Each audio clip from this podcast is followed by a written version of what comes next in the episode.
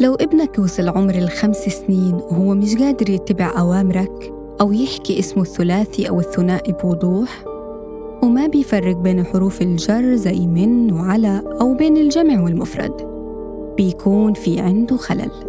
قبل ما نناقش المشكلة بالأول لازم تعرف الفرق بين تأخر الكلام عند الأطفال وتأخر اللغة.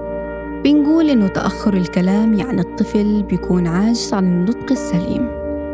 أما اللغة بيكون الطفل قادر على النطق بشكل صحيح لكنه عاجز عن ربط الكلمات ببعضها أو تكوين الجمل. يعني من الآخر مش قادر يجمع قصة. السؤال الآن شو هي أسباب تأخر الكلام عند الأطفال؟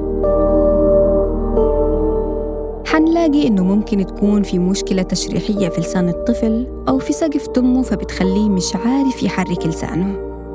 ومرات بيكون في خلل في التنسيق بين إشارات المخ وحركة التم والشفاة.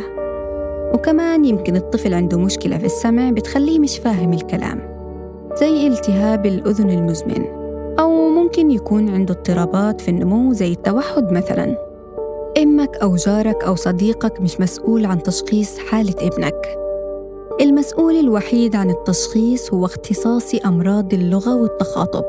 اللي رح يطلب منك فحوصات زي مقياس السمع فحص الدم وكمان رح يعمل شوية فحوصات ليعرف الكلمات اللي بيحكيها طفلك واللي ما بيقدر يحكيها ليقدر يحط خطة علاجية مناسبة له.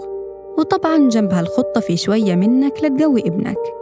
زي إنك تتكلم معه كتير خلي لغتك واضحة غني معه اقرأ لطفلك كتب مناسبة لعمره واطلب منه يحكيها بطريقته. وشجعه بكلمات لطيفة. وأبداً أبداً ما تعصب عليه عشان إشي مش بإيده. وخلي بالك مرات ما بيكون في مشكلة لا معنوية ولا جسدية.